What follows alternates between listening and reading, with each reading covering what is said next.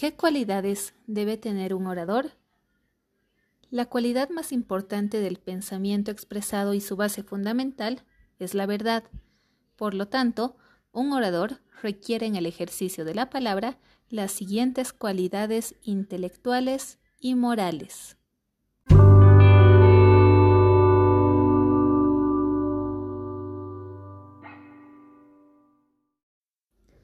Cualidades intelectuales. 1. Inteligencia. Es la capacidad de entender, asimilar, elaborar información y utilizarla adecuadamente.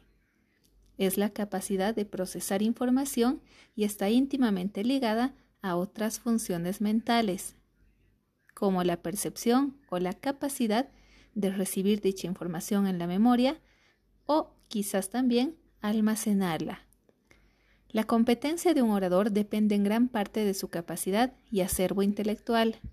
Por ende, un discurso debe estar bien hecho, sobre la base de la inteligencia, en una muy general capacidad mental, que, entre otras cosas, implica la habilidad de razonar, planear, resolver problemas, pensar de manera abstracta, comprender ideas complejas, aprender rápidamente y aprender de las experiencias no es un mero aprendizaje de los libros, ni una habilidad estrictamente académica, ni un talento para superar pruebas, sino más bien la capacidad de comprender el entorno en que se desenvuelve.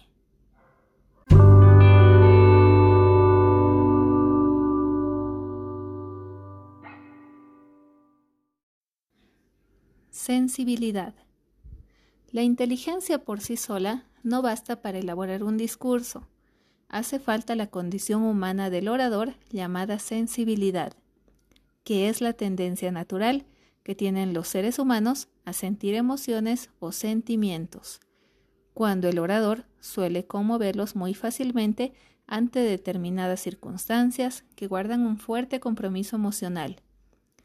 En ese caso, logra su objetivo, por lo tanto, un orador que hace sentir esa sensibilidad a su público ostenta una marca y una marcada sensibilidad que es el ímpetu más rápido, efectivo e inequívoco en la oratoria.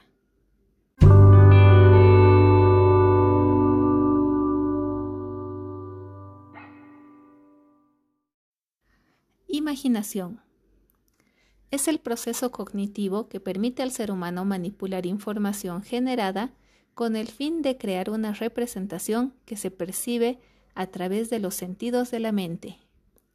El propósito es que la imaginación satisfaga en la vida diaria el desarrollo humano o en el comportamiento normal que permita colorear los acontecimientos, desarrollar un magnífico cortejo de sueños y convertir lo cotidiano en eterno, es decir, mejora la experiencia.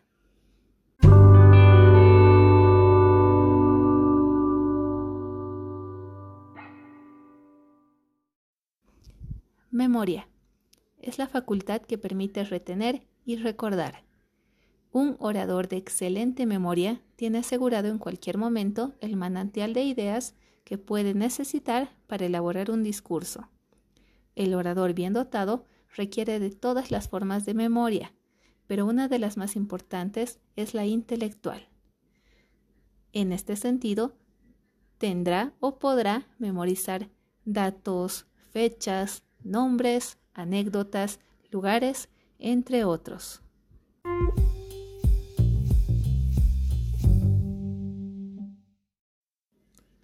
Cualidades morales resaltaremos las siguientes. Probidad. La principal condición de todo discurso debe ser la honradez, no solo por su cualidad de obligación moral, sino como cualidad elocuente. El orador no solamente debe ser moral en el fondo, sino moral, decente y honrado en la forma y hasta en los más insignificantes pormenores de la parte del discurso. La honradez y la nobleza tienen una estrecha relación con un buen discurso.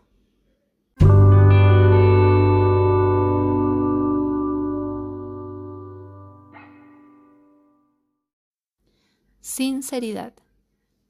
Como requisito indispensable, ya que un orador que no está convencido de la verdad que pregona, que no es sincero consigo mismo, ni con el público que lo escucha, ni que puede tener la oportunidad de expresar un criterio sincero y real, jamás podrá ser convincente, por mucho que alce la voz o acompañe sus palabras con enérgicos ademanes.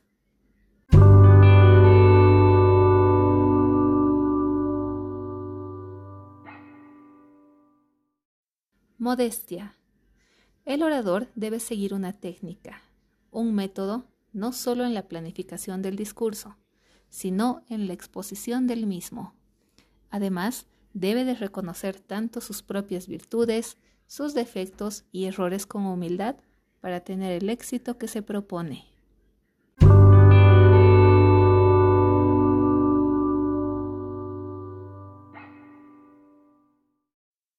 El orador debe saber actuar ante el público, es decir, tener la prudencia al expresarse para no causar un agravio involuntario.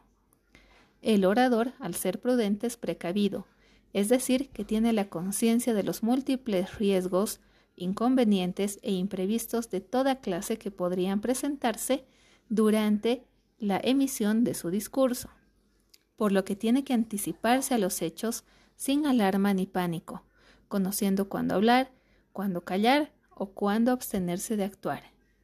Para que un orador sea prudente requiere ser discreto, pero sobre todo muy hábil para poder pensar antes de actuar y hacerlo adecuadamente.